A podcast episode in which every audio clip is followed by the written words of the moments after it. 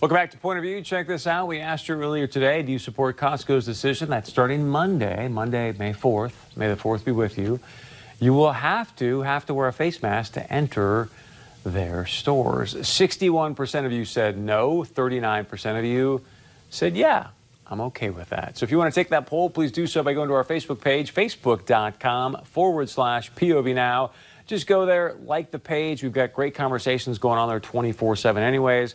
We always enjoy hearing from you. All right, let's get to our good friend Steve Hallstrom, president of AM 1100 The Flag. He's got his great show coming up, the Nightly Review, coming up here at 7 p.m., just a couple minutes away. Steve, always doing an amazing job there. What do you have going on tonight?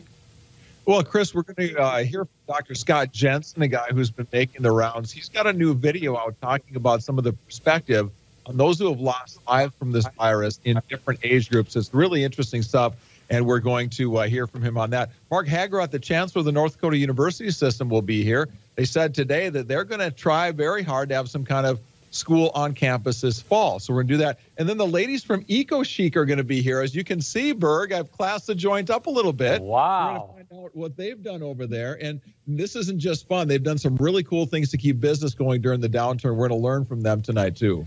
You know, it's interesting. I was over in that neck of the woods earlier today talking to someone that uh, across from their business. And one of the things that they're apparently doing is they're going to have, when you go into the store, they're going to ask you to wash your hands before you go around and shop. So I'm curious, have you heard any other sort of, you know, in, ingenious ideas that people are doing to help with this COVID situation, but also let's get some commerce going?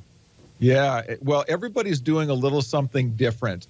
And I think the guidelines were written to have a little leeway in them so you could have your interpretation. One gym owner I talked to said that he's going to limit. He could actually go as many as maybe 35 or 40 people in his gym and still meet the requirements, but he's going to limit it to 12 just to make sure they get off on good footing. So I think people are trying to do the right thing.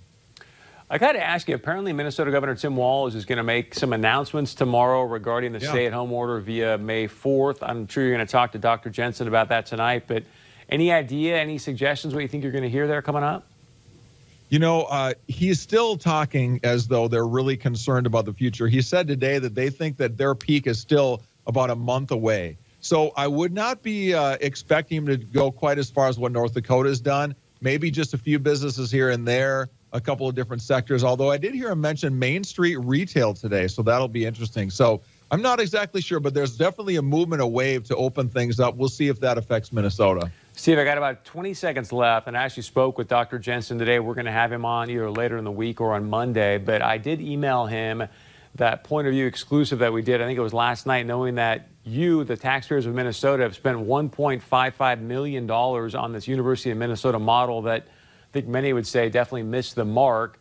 What's your take on $1.5 million for a two month contract on this model? I think you and me got to get into modeling, Berg. And I'm not talking about just get our hair nice and look good. I, I, think we need to start doing some work. Hey, everybody's trying to guess. These are moving targets. I think the uh, the only shame in it is if people put a lot of stock into them. I would say it's a lot of stock at one and a half million, but hey, that's just me. So, Steve Hallstrom, thank you so much, man. Have a great show. We appreciate it. Thanks, buddy. All right, tomorrow night we got a great show in store for you. Speaking about Minnesota, uh, Minnesota Senate Majority Leader Paul Gazelka is going to be meeting with uh, Governor Walz tomorrow and some other people as well, talking about this possible announcement that's going to happen tomorrow afternoon. So, as you know, point of view, this is the show that's fighting for the truth for you. I'm Chris Berg. Have a great evening. We'll see you back here tomorrow night.